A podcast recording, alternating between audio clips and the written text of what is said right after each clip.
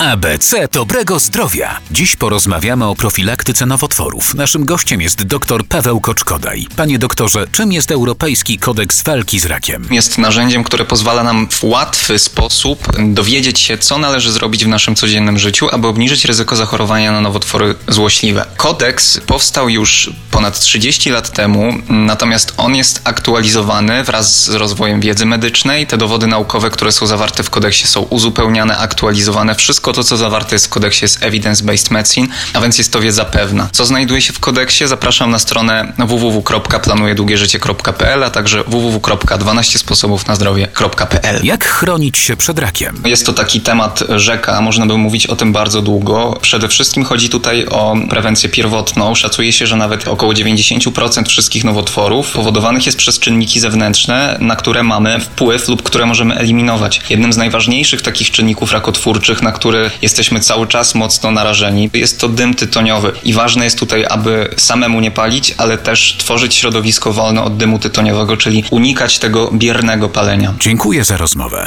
ABC dobrego zdrowia. Dziś porozmawiamy o profilaktyce nowotworów. Naszym gościem jest dr Paweł Koczkodaj. Panie doktorze, jakie są główne zalecenia w walce z rakiem? Prewencja pierwotna jest jedną z największych broni w walce z chorobami nowotworowymi. E, I co to jest takiego? Więc to są działania, które powodują, że jesteśmy mniej narażeni na czynniki ryzyka e, chorób nowotworowych, czyli te czynniki, które nam uprawdopodobniają e, w dużej mierze zachorowanie. Co najbardziej szkodzi naszemu zdrowiu w kontekście walki z rakiem? Europejski Kodeks Walki z Rakiem wymienia całą listę tych czynników, tak mówiąc w bardzo dużym skrócie.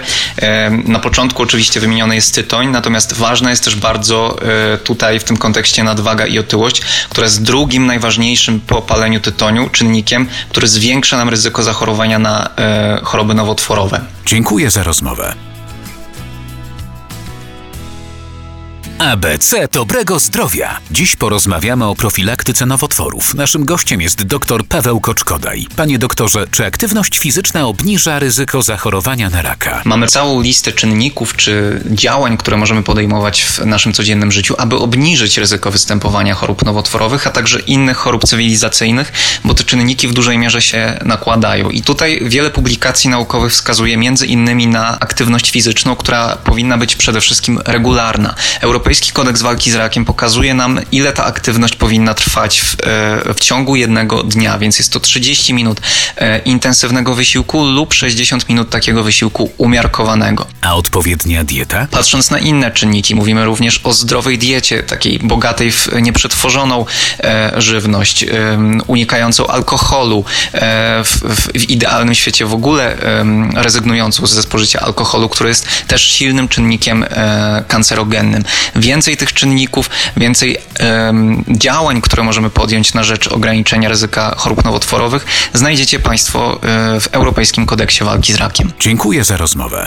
Audycja zrealizowana we współpracy z Ministerstwem Zdrowia w ramach kampanii społecznej Planuje Długie Życie Narodowej Strategii Onkologicznej.